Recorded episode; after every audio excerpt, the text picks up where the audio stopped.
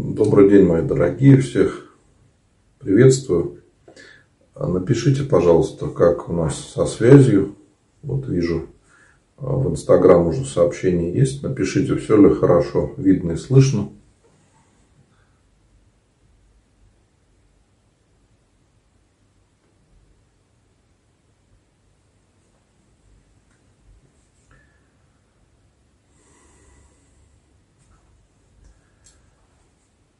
Напишите, пожалуйста, кто смотрит э, Facebook, YouTube, э, как со связью, все ли хорошо. Да, вот Facebook вижу сообщение. Да, в YouTube тоже. Вижу, да, Оля пишет, в YouTube отстает звук. Попробуйте перезагрузить трансляцию. То есть так, такое иногда бывает. И Иногда проблема бывает не у меня, то есть, в принципе, интернет у меня дома хороший, все должно работать без проблем. Но бывает, что поскольку любая трансляция это технически сложное мероприятие, то могут быть, конечно, какие-то ошибки, какие-то сбои. Мы от этого никуда не денемся. Мои дорогие, сегодня у нас и я вас всех поздравляю с э, воскресным днем. А, кроме того, у нас еще одна неделя, когда мы готовимся к началу Великого Поста. Сегодня у нас неделя о блудном сыне, поэтому мы поговорим на эту тему, о притче, которую Господь рассказал, да, и э, как нам понимать ее, как ее можно применить в своей жизни. Я думаю, многие слышали, знают, конечно, эту притчу о блудном сыне.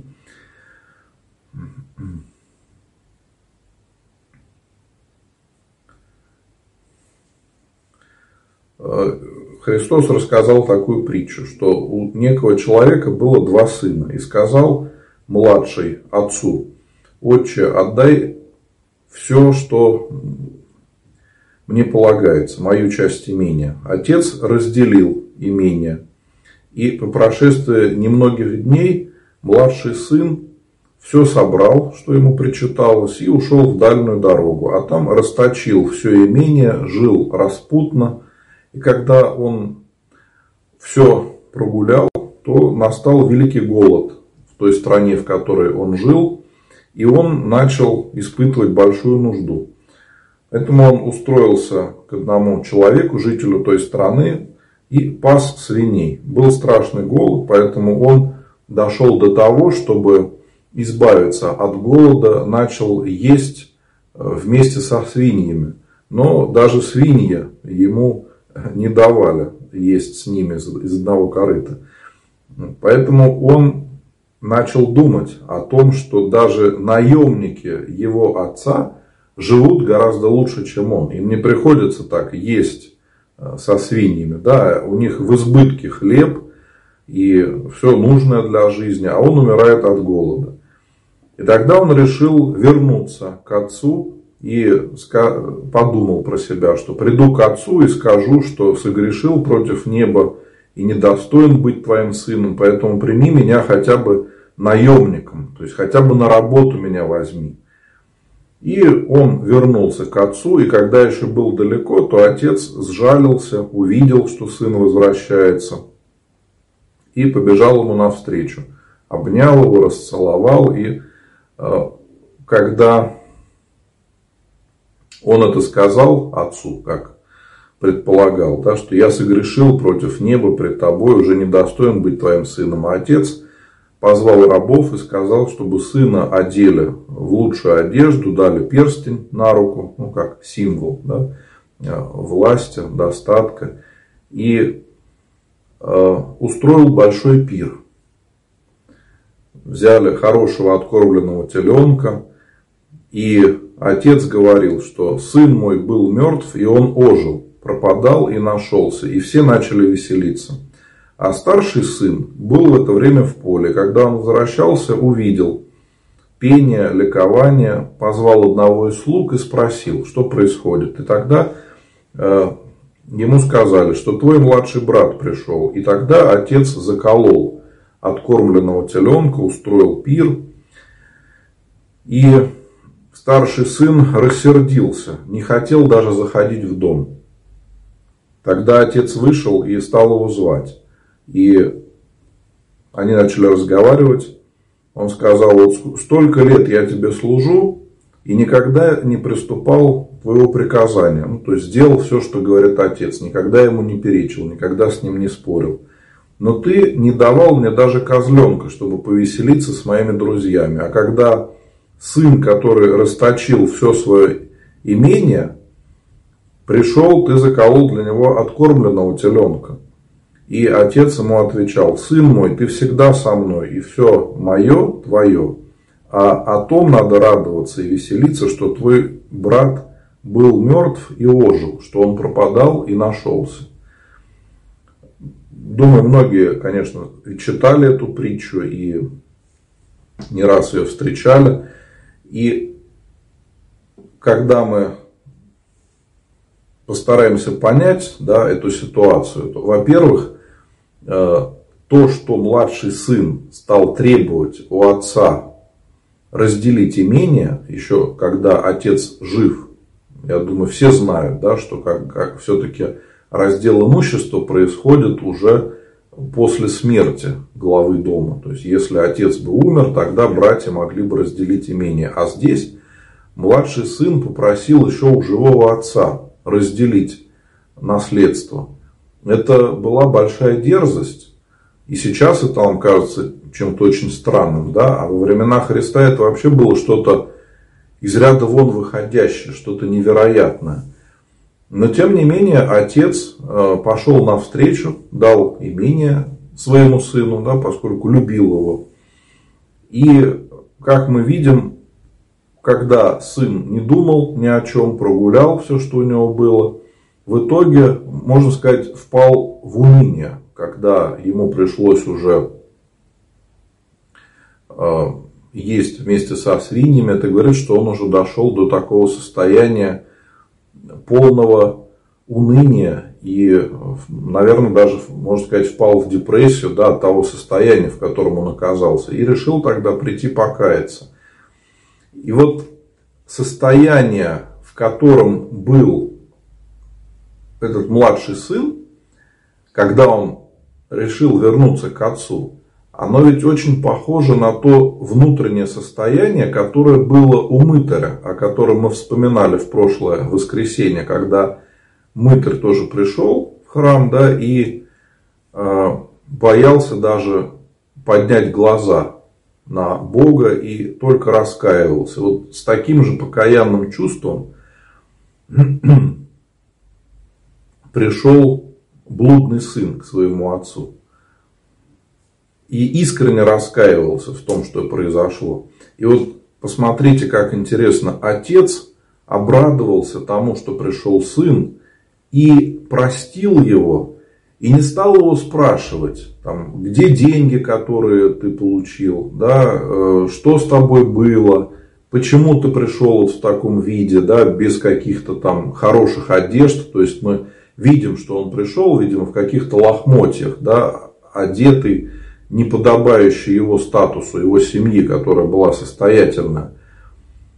То есть он понимал, что сын дошел до такого очень тяжелого состояния, но отец не стал его за это укорять, он его не стал расспрашивать, а просто сказал о том, что он его простил, что сын его погиб и ожил, что он потерялся и вот он снова нашелся.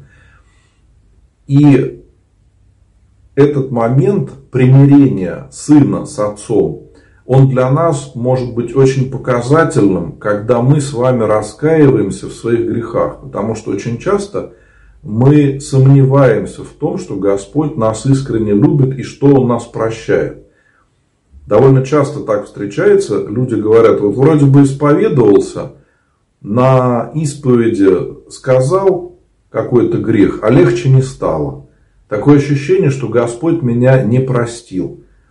И вот эта притча, она для нас такой яркий пример того, как э, Господь прощает человека, не спрашивая, да, не укоряя о чем-то, а просто прощает. Если мы искренне раскаиваемся, если мы приходим к Богу искренне со всей душой, то Он нас всегда прощает. И для этого достаточно покаяться один раз. Бывает, конечно, что какие-то серьезные очень грехи люди совершают, и тогда священник может еще наложить какую-то эпитемию, чтобы человек, чтобы самому прочувствовать вот этот момент покаяния, еще исполняет какое-то послушание. Может быть, поклоны делать или читать какие-то молитвы покаянные. Но Господь прощает нас, когда мы искренне раскаемся в своих грехах. Вот об этом мы часто забываем, и из-за этого у нас нет облегчения после исповеди, из-за того, что мы забываем о, о любви Божией и забываем о милости Божией. Это ошибка многих из нас, когда мы даже впадаем в уныние. Это, кстати, один из признаков уныния, когда мы забываем о милости Божией, о любви Божией и уже не можем искренне молиться. Как вот сын этот блудный, да, он был в таком состоянии, что он боялся о чем-то у отца попросить.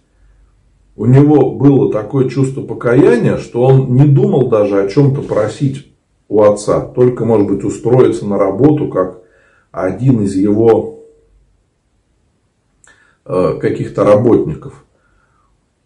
И вот мы ведь тоже, когда находимся в таком состоянии, то мы не можем о Богу о чем-то, о чем-то просить. Мы только просим о том, чтобы Господь нас простил и укрепил нашу веру, чтобы помог нам измениться. И вот для нас это очень хороший пример того, как нас Господь прощает. Когда мы к Нему приходим искренне, когда мы приходим со всей душой, с покаянием, то Господь нас прощает. И еще вот интересна реакция старшего сына, который стал возмущаться и даже обиделся, как мы слышим, да, когда увидел, что пришел другой сын младший, да, нерадивый, который там прогулял половину семейного имения и устроил отец такой пир. Он стал возмущаться. Как так? Да? Вот он всегда рядом с отцом, ведет себя благочестиво, а тут э, пришел младший сын, который так себя вел и устроили такой пир. Да? Вот это тоже неправильное поведение, когда мы относимся к другим людям, мы ведь тоже ведем себя иногда таким образом, когда мы думаем, как это так, да, вот я молюсь, и мне там Господь не дает, что я хочу. А вот другой человек только, кажется, помолился, ему Господь все дал. И у нас возникает такое чувство возмущения, очень похожее, как у этого старшего сына. И нам нужно радоваться тому, что у нас есть, то, что мы уже с Богом. Вот это самое важное, потому что когда э, мы с Богом, то Господь дает нам все нужное для жизни. Мы приходим э, к Богу за спасением души. Но когда мы с вами идем правильным путем к Богу, то постепенно мы раскаиваемся в своих грехах, постепенно наша жизнь меняется. И мы приходим в более здоровое состояние нашей души. И постепенно многие проблемы решаются. И вот э, два примера этих очень хороших. Да? Младший брат, который все прогулял, провинился так, да, пришел с покаянием. И старший брат, который был рядом с отцом постоянно и жил так же, как отец, ну, был помощником его, да, помогал там на поле где-то, то есть он э, пользовался всем, что было у отца, жил с ним в доме. И понятно, что потом он будет его наследником. Но какое отношение да, сына? Что он не, не стал ценить то, что у него есть, а он стал возмущаться, почему вот, э, отец простил так легко. Здесь очень важная мысль о том, что нам тоже нужно стремиться прощать других людей. Потому что если мы не сможем простить других людей, то как Господь нас простит? Если мы сами не прощаем. Да? Помните молитву «Отче наш», которую мы каждый день читаем, там такие замечательные слова, когда мы Бога просим о том, чтобы Он нас простил так, как мы прощаем других. Оставя нам долги наши, так же, как и мы оставляем должником нашим.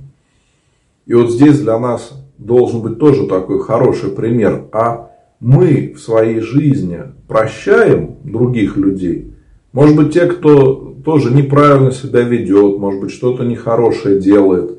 Мы к ним можем относиться без осуждения. Можем ли мы их прощать? И чаще всего мы увидим, что мы осуждаем. Где-то в глубине, в глубине души у нас есть возмущение, где-то в глубине души у нас есть недовольство тем, что происходит. И мы иногда за Бога хотим решать, как должно быть, кого надо прощать, кого не надо прощать. Вот никогда нам не нужно этого делать, нам нужно стремиться а, видеть прежде всего свои грехи и благодарить Бога за то, что мы имеем. Вот это самое правильное состояние. И вот для нас самым главным должно быть стремление приблизиться к Богу, не потерять общение с Богом, не потерять вот это состояние души, когда мы э, находимся ну, в нормальном каком-то состоянии, да, то есть не в унынии, не в каких-то там страшных грехах, да, когда мы благодарны Богу за то, что Он нам дает когда мы стремимся к Богу и вера наша укрепляется. Вот э, для нас должно быть самым страшным потерять это общение с Богом, как вот блудный сын, который взял и ушел. Мы ведь тоже иногда э, уподобляемся этому блудному сыну, когда уходим. Некоторые люди говорят, что вот э, там что-то не понравилось в церкви, человек говорит, я больше не буду ходить, и люди уходят из церкви. Это всегда очень грустно, но ведь это очень похоже на этого блудного сына. Ведь мы все крестились а, в детстве, чаще всего, большинство из нас были крещены еще в детстве, может быть, даже в младенчестве. А потом мы уходили от Бога и уже сознательно потом приходили, уже совершенно в другом возрасте, в другое время. И ведь это очень похоже на то, как блудный сын вернулся к отцу, и он его простил. Вот так же мы с вами в какой-то момент жизни – понимаем, что нельзя жить так, как мы жили, и возвращаемся в церковь, возвращаемся к Богу и уже, конечно, стараемся жить совершенно по-другому. Ну, надеюсь, э, мои дорогие, что вот э, мои рассуждения об этой притче помогут э, кому-то из нас по-другому немножко посмотреть на свою жизнь, может быть, на ситуации, в которых мы оказываемся. Да, сейчас идут у нас уже неделя подготовки к Великому посту. У нас 6 э, марта будет прощенное воскресенье, 7 марта у нас уже начинается пост. И э, желательно, чтобы мы это время проводили с пользой. Поэтому церковь нам каждое воскресенье показывает Э, какие-то интересные притчи, которые нам позволяют задуматься о своей жизни, по-другому посмотреть на все, чтобы э, с искренней верой начать э, Великий пост. Но мы еще до этого времени пообщаемся с вами, еще поговорим о том, как правильно поститься, как проводить пост. Еще не раз об этом поговорим. Но сейчас, мои дорогие, перейду к вашим вопросам.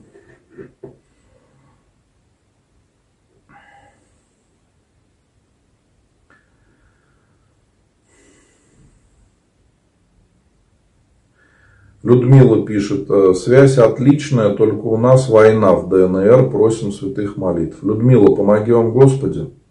Мои дорогие, э, знаю, что много людей смотрят меня и из Донбасса, и Луганска, и из Украины, да, и из разных уголков мира.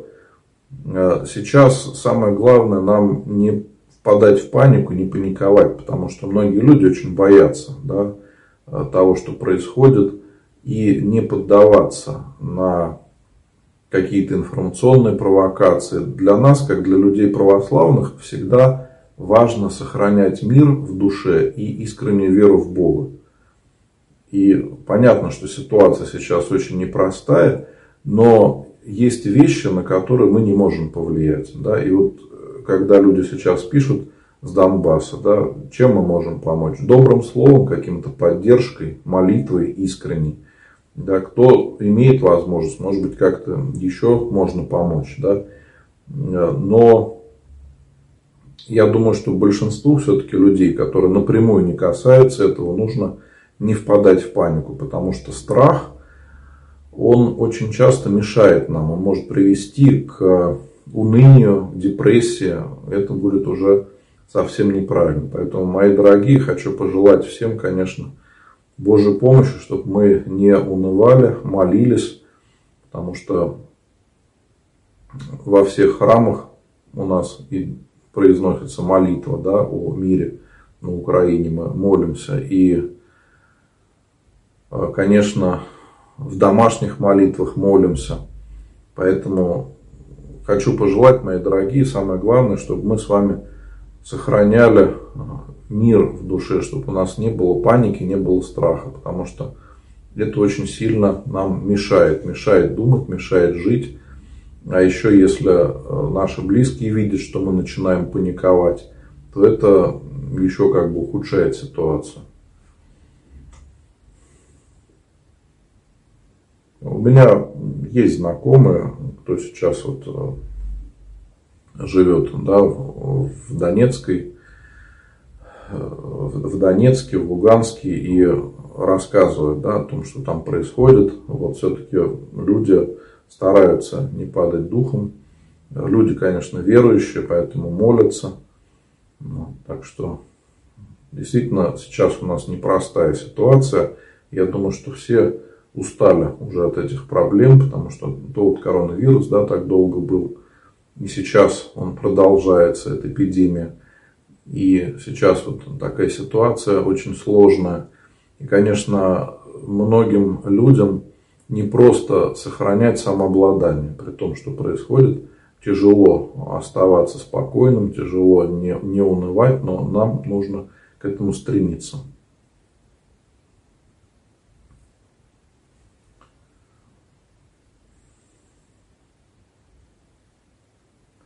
Людмила спрашивает, лампада перед иконами должна гореть круглые сутки? Не обязательно. Вы можете зажигать лампаду, когда будете молиться дома. Все-таки лучше огонь без присмотра не оставлять. Даже если это лампадка, то лучше зажигать ее, когда вы будете дома, когда это будет под присмотром. Как исповедоваться, если называя одни и те же грехи? Болею после исповеди, продолжаю определять страх, отчаяние.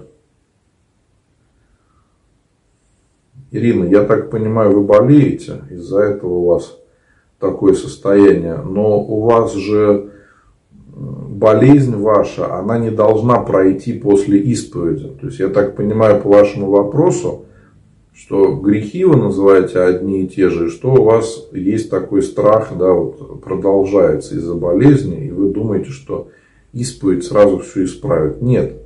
Э, болезнь ваша это болезнь, а исповедь это исповедь. На исповеди мы называем свои грехи, раскаиваемся в том, что мы сделали. Это не значит, что мы сразу должны исцелиться от какой-то болезни, которая есть. И э, если грехи у вас повторяются, то да, надо их снова называть. То есть, если у вас есть какой-то грех, который постоянно совершаете, допустим, осуждение да, или зависть, или еще какой-то грех, который тяжело контролировать, да, то вам надо снова и снова в этом исповедоваться, снова и снова в этом раскаиваться. Ну да, вот следующий вопрос от Ирины. Также могут ли обостриться болезни после причастия? Это меня очень пугает, что делать? Ирина, я думаю, что вы очень мнительный человек. У вас э, прямо вот чувствуется эта мнительность, что вы себя слишком накручиваете. Я думаю, что это последствия вашей болезни. Не надо на это обращать внимание. То есть э, надо разделять, что есть те мысли и какие-то эмоции, которые могут быть в нашей жизни по нашей воле, когда мы можем их контролировать. И то же самое грехи. Да? А совершенно другое дело, когда это проявление болезни. вот если человек болеет, у него есть определенная проблема, то некоторые мысли будут последствием болезни. И здесь ничего не сделать, надо просто понимать, что это последствия болезни и все.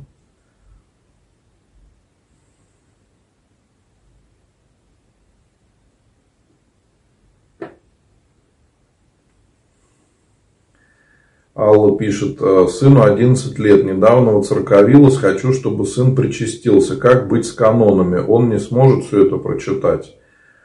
Э, Алла, ребенку 11 лет не нужно полностью соблюдать все как взрослым. Тем более, если вы только выцерковляетесь, то вам не нужно заставлять ребенка э, полностью вычитывать все правила. Вы помолитесь сами, вы можете сами молиться, читать молитвы к причастию, последования к причастию, каноны, а сыну сказать, что вот я буду молиться, а ты постой рядом и помолись вместе со мной. И он сколько захочет, он рядышком с вами постоит и помолится.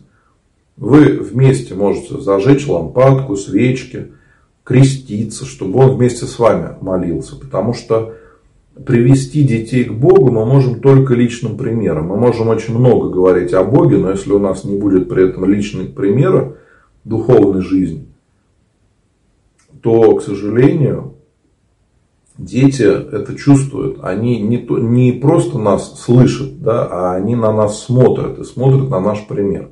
Если пример этот расходится с тем, что мы говорим, то детей не обманешь. Они потом делают так, как мы. Не так, как мы говорили, да, а так, как мы делали.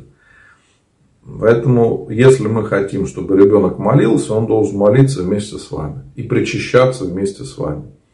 Но здесь надо соблюдать золотую середину, чтобы э, все было по силам для ребенка. Когда родители иногда слишком рьяно заставляют ребенка молиться, соблюдать все посты и все правила, это часто приводит к тому, что дети уходят из церкви, когда у них появляется возможность, они становятся постарше, чувствуют уже, что они самостоятельные личности, взрослеют, они начинают проявлять свою волю. Да, и очень часто уходят. Вот когда идет переходный возраст, там 13-15 лет, очень многие дети уходят из церкви. Потому что они не хотят, чтобы их продолжали заставлять. Им не объясняют, что зачем делать. Просто говорят, так надо делать. Да? Правильно ребенку объяснять, что такое причастие, что такое исповедь, для чего мы это делаем. Если вы не знаете, как это объяснить ребенку, можете мне написать, я пришлю вам статью да, о том, что такое причастие, как это объяснить ребенку, о том, что такое исповедь, как ребенку объяснить. То есть я всегда за то, чтобы мы все делали осознанно. Потому что если мы не понимаем, что и зачем мы делаем, то у нас зачастую нету искренней веры. То есть мы как фанатично что-то делаем. Вот сказали и делаем, да? но когда мы э, совершаем любое действие осознанно, с пониманием, то вера наша гораздо крепче, потому что мы понимаем, что и для чего мы делаем.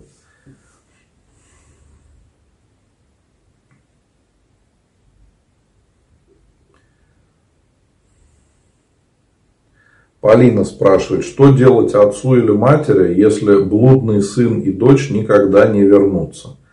Откуда вы это знаете?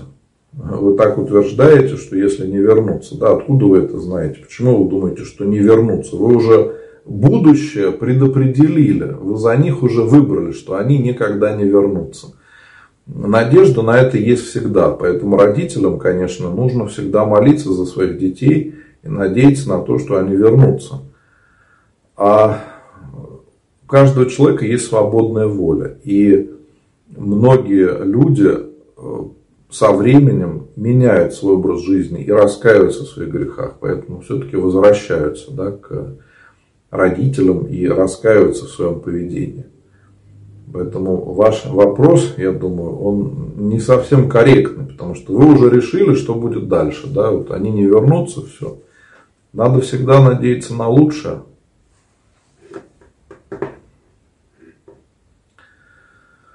Так, в Инстаграм видел какое-то было обсуждение насчет крестных.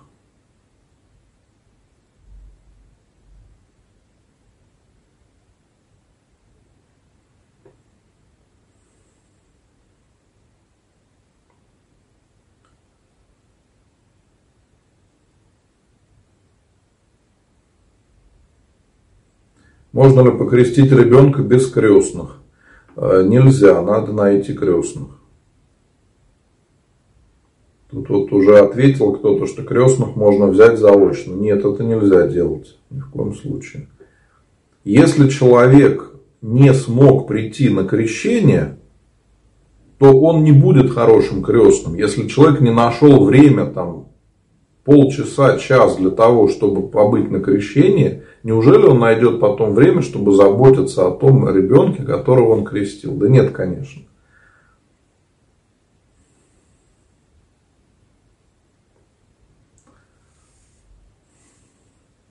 В какое время читать псалтырь? В любое время можете читать, когда хотите.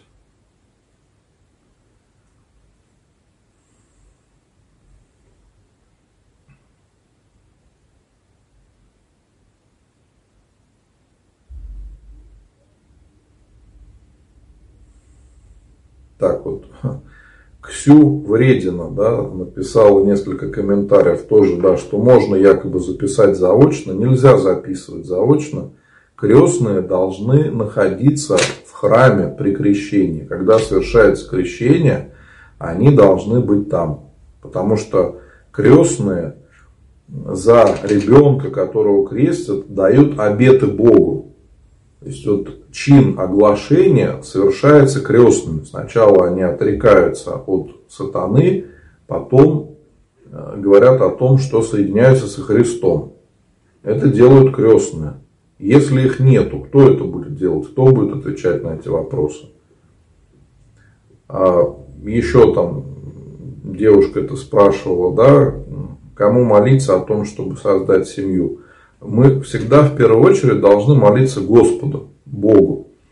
Также можно молиться Богородице. Вот. Можно молиться святым. Если святым, то часто молятся э, Матроне Московской, Ксении Петербургской об этом. Вот завтра я буду служить молебен в храме как раз о детях, о семье, Матроне Московской, Ксении Петербургской. И можете написать записочку, я помолюсь о вас. Сами можете молиться, если хотите, напишите мне в директ в личные сообщения, я вам пришлю молитву, как молиться о создании семьи. И э, иногда женщина рассказывает свои истории о том, как им это помогает. То есть у меня были и трансляции о том, как создать семью в современном мире. Э, и некоторые рассказывают истории о том, как вот со временем удается с Божьей помощью решить такую серьезную проблему. Да. Бывает так, что у людей э, не получается испытать радость стать родителями. Тоже начинают молиться. И постепенно э, Господь помогает и дает деток. Поэтому для Бога нет ничего невозможного. И если женщина хочет создать семью, это доброе намерение, тут нет ничего плохого. И надо понимать, что у Бога весь мир. Да, у нас в мире живут миллиарды людей. А для того, чтобы создать семью, вам нужен только один человек. Значит, нужно его найти. Да, для того, чтобы его найти, нужно молиться, чтобы Господь помог. Да, и самой для этого прикладывать какие-то усилия. Да, там, может быть, со знакомыми общаться. Да, часто через знакомых как-то люди э, находят своей второй половинки, с кем-то знакомиться. Да? Может быть, в интернете пробовать общаться с разными людьми. И также знаю многих, кто смог создать семью через интернет. Там люди знакомились, потом встречались и уже живут благополучно. То есть сейчас у нас возможностей гораздо больше, чем было раньше. Даже там 10-15 лет назад возможностей было гораздо меньше.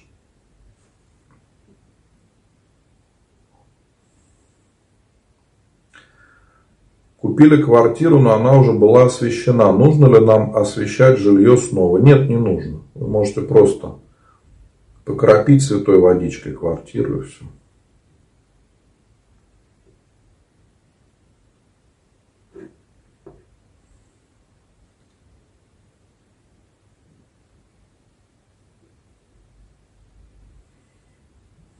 А вот у Ирины, оказывается, был совершенно другой вопрос. Она пишет, неправильно задала вопрос. А если у меня постоянно отчаяние, раздражение из-за болезни, то в этом нужно постоянно исповедоваться? Да, Ирина, конечно, нужно исповедоваться, потому что если мы правильно относимся к болезни, то она помогает нам духовно расти. Когда мы правильно относимся к тому, что происходит, и можем даже благодарить Бога за болезнь, то и вера наша очень быстро укрепляется, и проходит какое-то тщеславие, гордость, полностью меняется наша жизнь. Но только при условии, если мы можем правильно принять болезнь. Если мы этого не можем сделать, то да, в этом нужно исповедоваться. Потому что очень часто из-за болезни человек впадает в уныние. И это может привести к депрессии. Поэтому, конечно, нужно обязательно исповедоваться. Да, каждый раз надо исповедоваться. И молиться, чтобы Господь дал силы э, принять болезнь и нести это испытание достойно.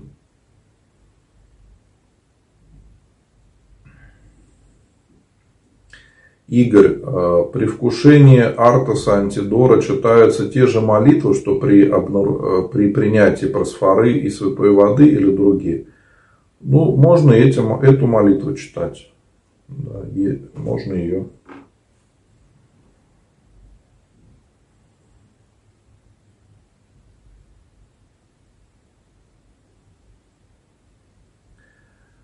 Алла также продолжает про мужа что еще муж вроде не против воцерковления, но как, э, когда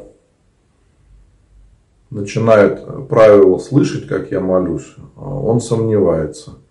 Да, вы можете всей семьей молиться. Это, кстати, очень хорошая практика, когда э, вся семья молится. Допустим, вы будете считать, да, а муж и сын будут стоять рядом. И это очень объединяет. Общая молитва, она очень объединяет. Вообще, э, когда вся семья молится, когда вся семья приходит в храм, это такой момент очень сближающий семью, потому что э, это что-то необычное, да, что делает только вот ваша семья. Это такой очень момент интересный, он очень с искренней верой, если все это делать, да, молиться и в храм приходить, то у ребенка зачастую это впечатление на всю жизнь. Он, он на всю жизнь запоминает, как вот всей семьей ходили в храм. И очень часто потом, э, уже будучи взрослыми, да, люди приходят в храм, потому что у них сохранились воспоминания об этом, о общей молитве, о том, как собирались все вместе.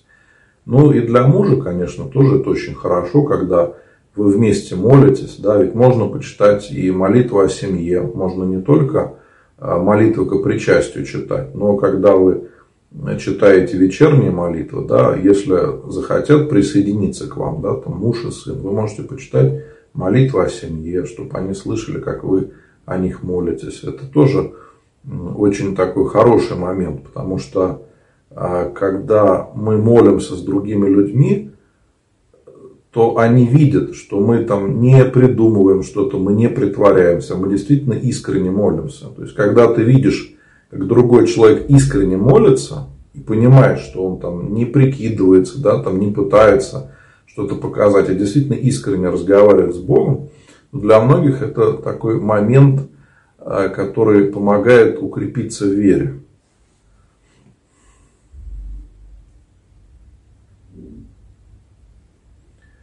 Может ли катехизатор при храме быть женщиной? Как вы к этому относитесь? Ну, может, почему нет? Запретов каких-то на это нет. Потому что в чем задача катехизатора? Подготовить человека к крещению, рассказать какие-то основы веры, объяснить, что такое крещение, во что мы верим и зачем мы крестимся. И это вполне может делать женщина, если она имеет определенную подготовку, то есть знания и сама является воцерковленным человеком, то да, почему нет?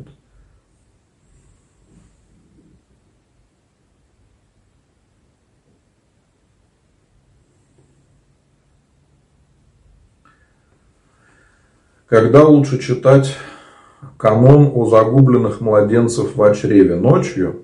Не обязательно ночью, можете читать э, в любое время.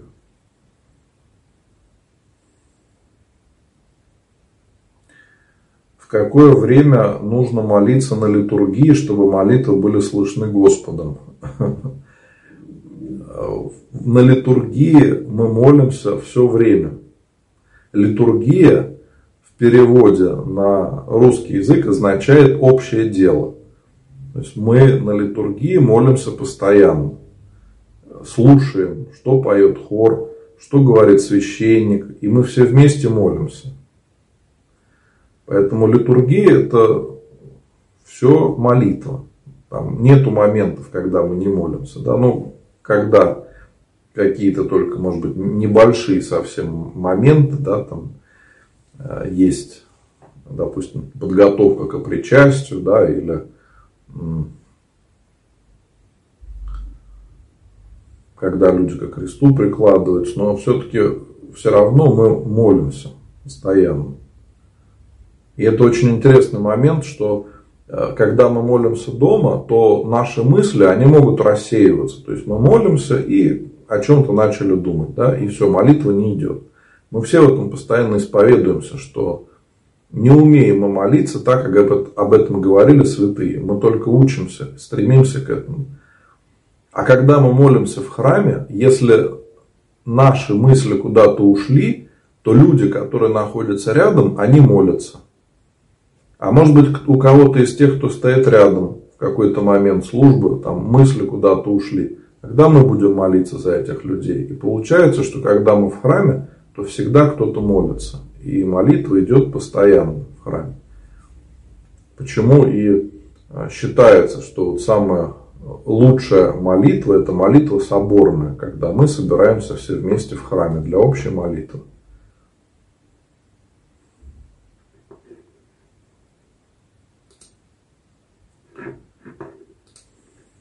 Так, у меня такое ощущение, что в Инстаграм комментарии не не отображались.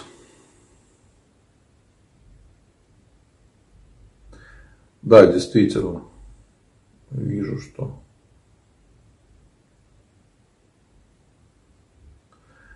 Да, вот Лана пишет, многое знаю. Да, Лана, знаете, но отвечаете неправильно. Поэтому не вводите, пожалуйста, заблуждение. Если не знаете, лучше ничего не говорить.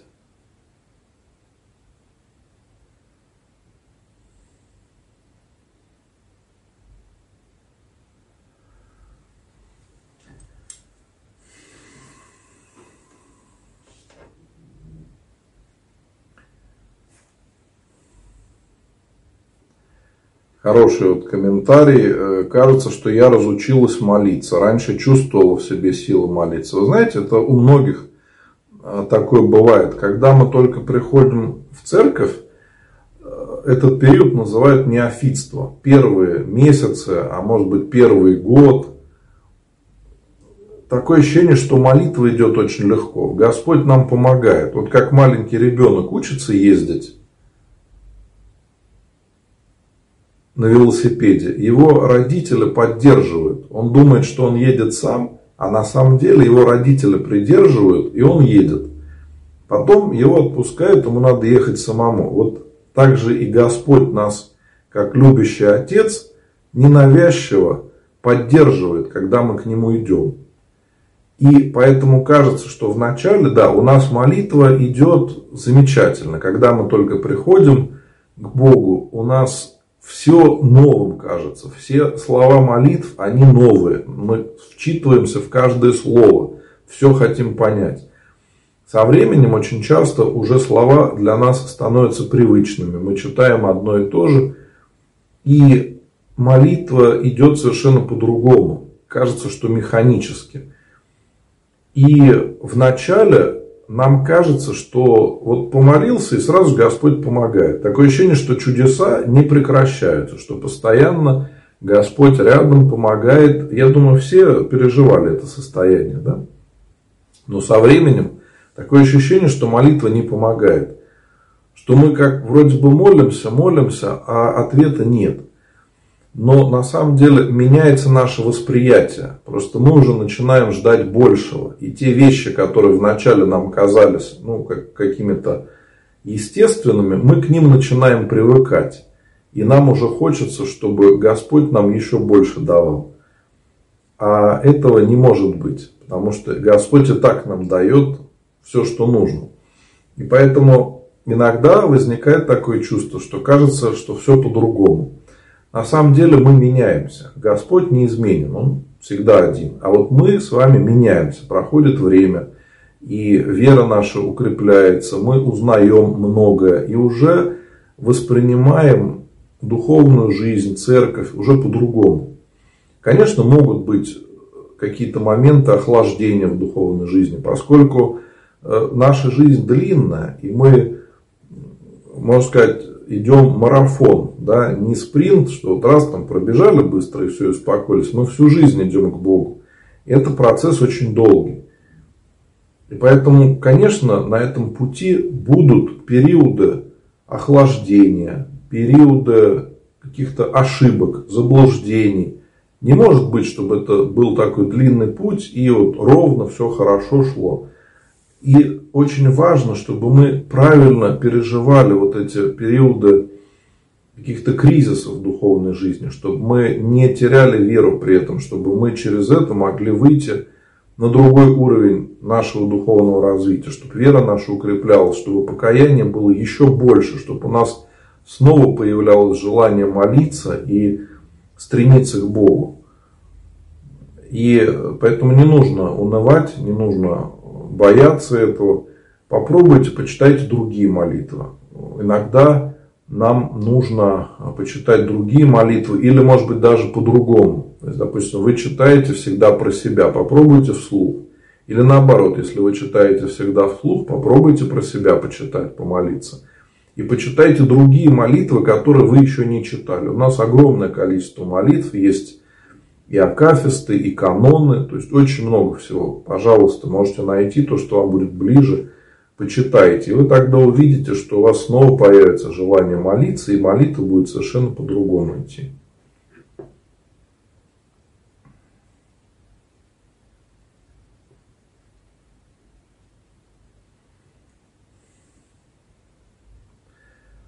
Как узнать, что Господь услышал? Это представится или как?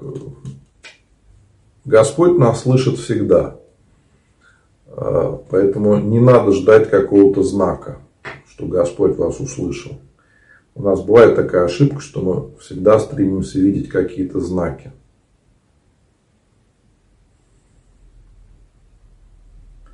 Вера хотела подарить сыну четки, но мне сказали, что пользоваться четками нельзя, будет страшное нападение. Это правда? Вера, ну, насчет нападения, это, конечно, личное мнение человека, но четки это все-таки для монахов. И пользуются четками монахами, монахи для того, чтобы читать Иисусову молитву. И если ваш сын уже давно молится, воцерковлен и понимает, что такое Иисусова молитва, хочет э, молиться так, то ему нужно будет попросить благословения у священника на такую молитву. А четки дарить просто для красоты не надо. Вот, я думаю, многие видели, что кто-то четки вешает в машине на зеркало для красоты. Так делать нехорошо, потому что все-таки четки, мы к ним относимся тоже как к святыне.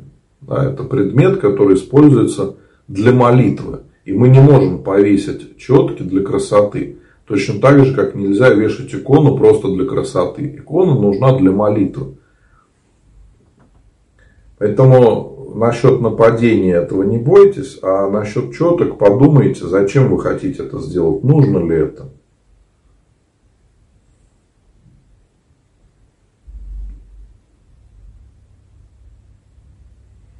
Взяла благословение на вышивание иконы два месяца назад, но никак не могу начать. Это грех, исповедоваться в этом.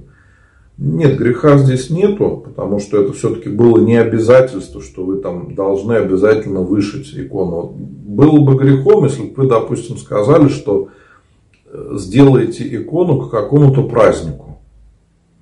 и не успеваете. Вот туда вы могли бы не сдержать обещания,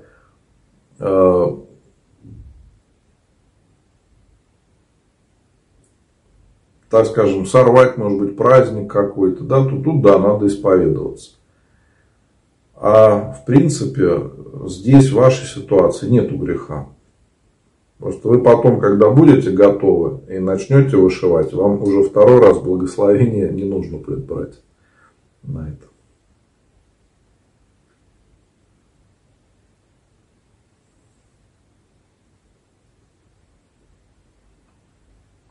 Как вспомнить свои грехи, если не можешь вспомнить? Ну, посмотреть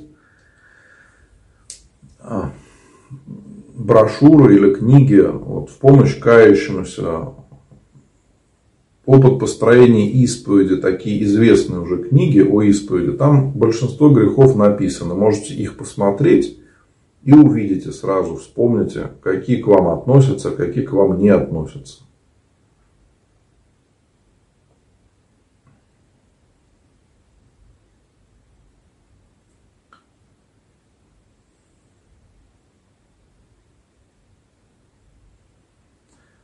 Вот Ирина пишет, если дал обещание Господу и нарушил его, как быть? Ну, тут надо исповедоваться.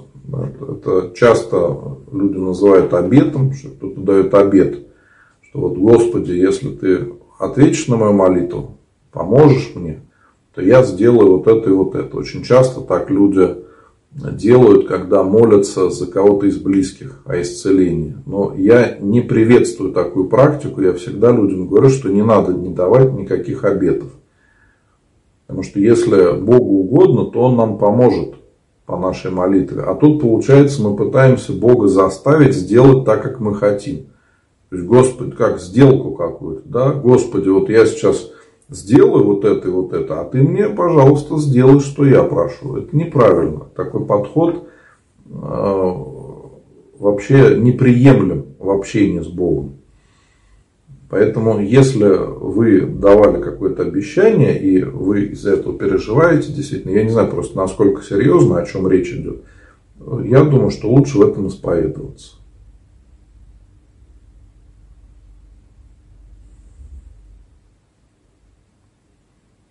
Можно ли вечернее правило заменить чтением псалтыря? Да, можно. Сейчас как раз у нас скоро начнется Великий пост. Будет очень хорошо во время поста почитать э, Евангелие, почитать псалтырь. Какая молитва сильнее, от ума или в книжечке, например, Акафиста? Сама фраза сильнее, оно неприменимо к молитве. Потому что как молитва может быть сильнее? Да? Э, правильная, наверное, можно сказать, да? искренняя молитва. Неважно, как она у нас идет. Или сами мы молимся, или читаем Акафист в молитвослове. Важно, чтобы молитва была искренней. Вот это самый важный показатель. Потому что мы можем читать Акафист, но при этом думать о чем-то совсем другом. И это будет не молитва, это будет такое вычитывание. А не люблю я это слово, но некоторые люди говорят, вот вычитать правила. Да? Вычитать правила, это говорит, что мы хотим просто прочитать, а не помолиться. А молитва это общение с Богом.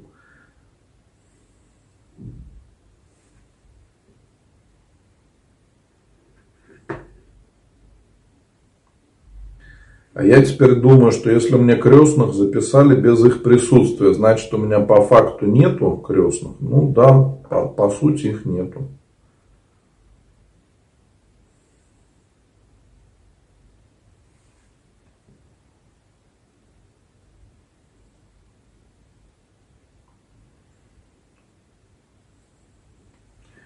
Где в Писании говорится, где находятся убиенные некрещенные младенцы. Простит ли Господь маму?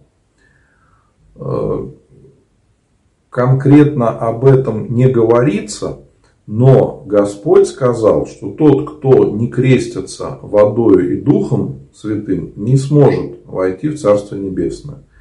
Поэтому те дети, которые не крестились, они не могут унаследовать жизнь вечную, да, как христиане, не могут э, попасть в рай. Да, к чему мы готовимся в земной жизни. Где они находятся, мы не знаем. Да. Есть такое мнение, что вот Господь говорит, у отца моего обителей много. Да? Может быть, какое-то есть другое место для них. Да? Есть такое мнение, что они в аду находятся. Да? Но с другой стороны, они не согрешили ничем, они еще не совершали никакого греха. Поэтому и спрос с них гораздо меньше, чем с тех людей, которые крестились. Поэтому вопрос этот, он очень сложный.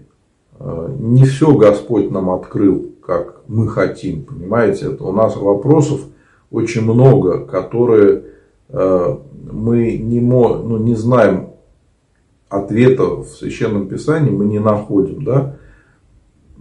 Можем только предполагать что-то. То есть Господь нам рассказал самые важные вещи о том, как можно спастись, как можно избавиться от грехов, как можно приблизиться к Богу, как войти в вечную жизнь, подготовиться к ней. Вот это важно. А о том, простит ли Господь маму, это тоже известно только Богу. И важно, мама как будет в этом раскаиваться. Потому что иногда, к сожалению, женщины не понимают, что такое аборт. Да? Аборт – это убийство своего ребенка. А женщины боятся это говорить, и поэтому заменяют какими-то другими словами. И иногда нету покаяния. Есть женщина не понимает того, что произошло. То есть, ну, были аборты и были, ну и что? И как ни в чем не бывало, говорит, можно я буду причащаться. Да? То есть, вот, пока не будет искреннего покаяния, не может быть речи о прощении. Это покаяние может привести к тому, что Господь человека простит. Да? Всегда у любого грешника есть надежда на то, что Господь простит. Но это возможно только если будет искреннее покаяние. Если этого покаяния нету, то и прощения быть не может. Потому что, к сожалению, я встречал довольно часто, когда женщины ну, не понимают совершенно. Ну, потому были аборты, были там. И иногда называют страшные цифры.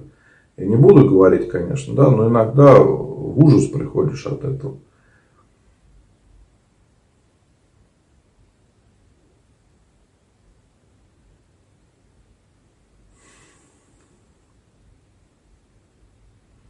На литургии мы молимся своими словами. Ну, зачем на литургии своими словами? Там, на литургии так и хор поет, и священник и к теньи говорит. Слушайте то, что происходит на литургии, молитесь со всеми.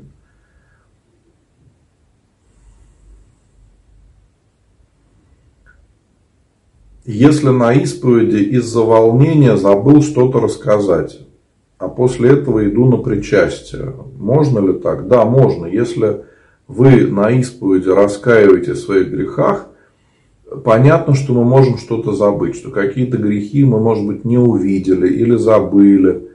И поэтому э, надо понимать, что Господь нас прощает.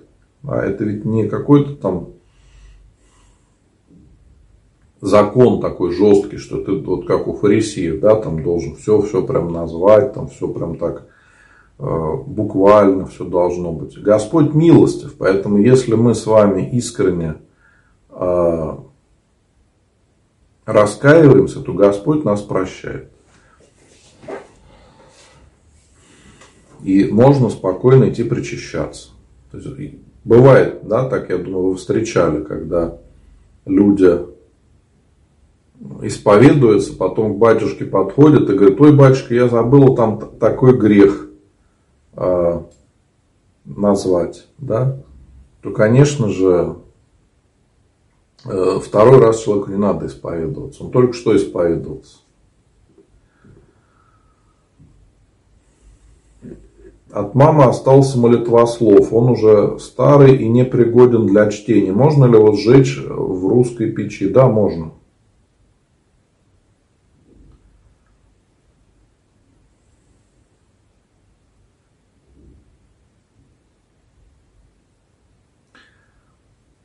Модест Петрович, у вас очень много вопросов сегодня в Ютубе.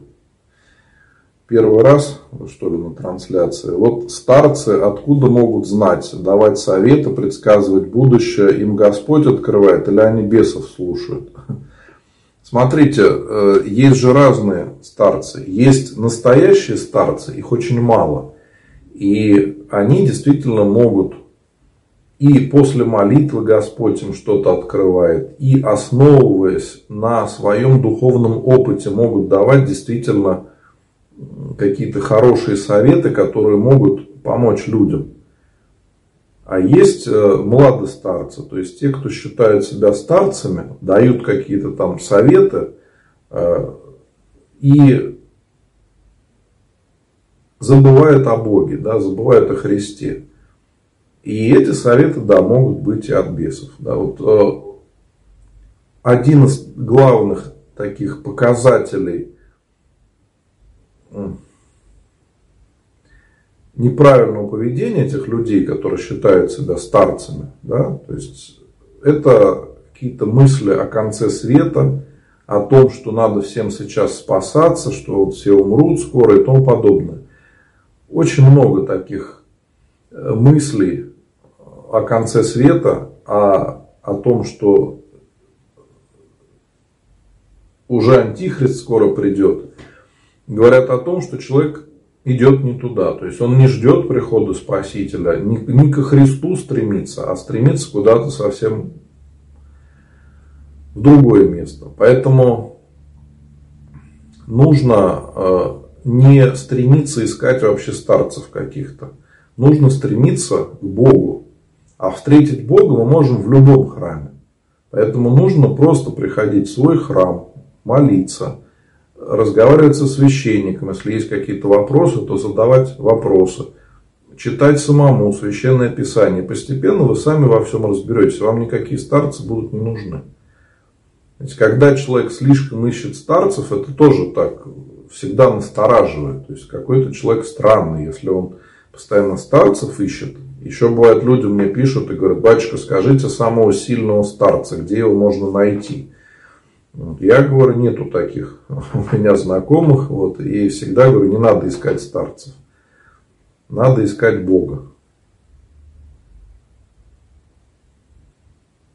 Ну да, вот Модест Петрович пишет действительно впервые да, трансляции. Мои дорогие, давайте мы будем с вами прощаться. Да, вот вижу, вопрос уже повторяется. Э, сегодня было много интересных вопросов. Я благодарю всех за уделенное время. Напоминаю, что каждый день в храме служу молебны, панихиды, читается псалтырь. Вы можете написать записочки о ваших близких. Я обязательно помолюсь. Э, до начала поста совершаются молебны. Во время поста молебны уже служиться не будут. Поэтому можете писать записочки на молебны, на панихиды в Инстаграме можно написать в личные сообщения в Директ, откройте мой профиль, там будет кнопочка «Написать». Во всех других соцсетях или можно найти мою группу «Позитивный батюшка» или «Священник Антоний Русакевич». И также в профиле везде указан мой номер телефона. Меня можно найти в WhatsApp, в Telegram. И также можно перейти по ссылочке которая там указана на сайт TopLink, и выбрать, где удобнее мне написать. Да? И также, если вы хотите продолжить общение, когда нету трансляций, то можно присоединиться к чатам. Чаты у меня есть в Telegram, ВКонтакте, там можно пообщаться, когда нету трансляций. Да, ну вот, Модест Петрович спрашивает, откуда я. Я служу в городе Твери, в храме апостола и евангелиста Луки. Если кто-то в Твери живет, то, конечно, приглашаю в гости. Да, можете приехать, всегда можно со мной пообщаться. Бывает иногда так люди приезжают э, в гости, чтобы лично познакомиться, пообщаться, помолиться вместе. Поэтому, у кого будет такая возможность, я только рад встрече. Если кто-то хочет, то, конечно, можете да, навестить меня, я буду только рад, чтобы мы с вами общались не только виртуально в интернете, да, но и можно было пообщаться в жизни. На этом будем прощаться, мои дорогие. Я желаю всем вам Божьей помощи и ангела-хранителя. Надеюсь, что сегодняшняя трансляция будет полезна для кого-то. И э, если все будет хорошо, Богу будет угодно, то во вторник и в среду в 8 часов вечера также будут трансляции, можно будет пообщаться. Ну и как я сказал, я не успеваю обычно ответить на все вопросы. Пишите в личные сообщения, постепенно я каждому отвечу. Ну, желаю вам Божьей помощи, ангела-хранителя. Всех еще раз и с воскресным днем, и э, с неделей о блудном сыне. Спасибо, Господи.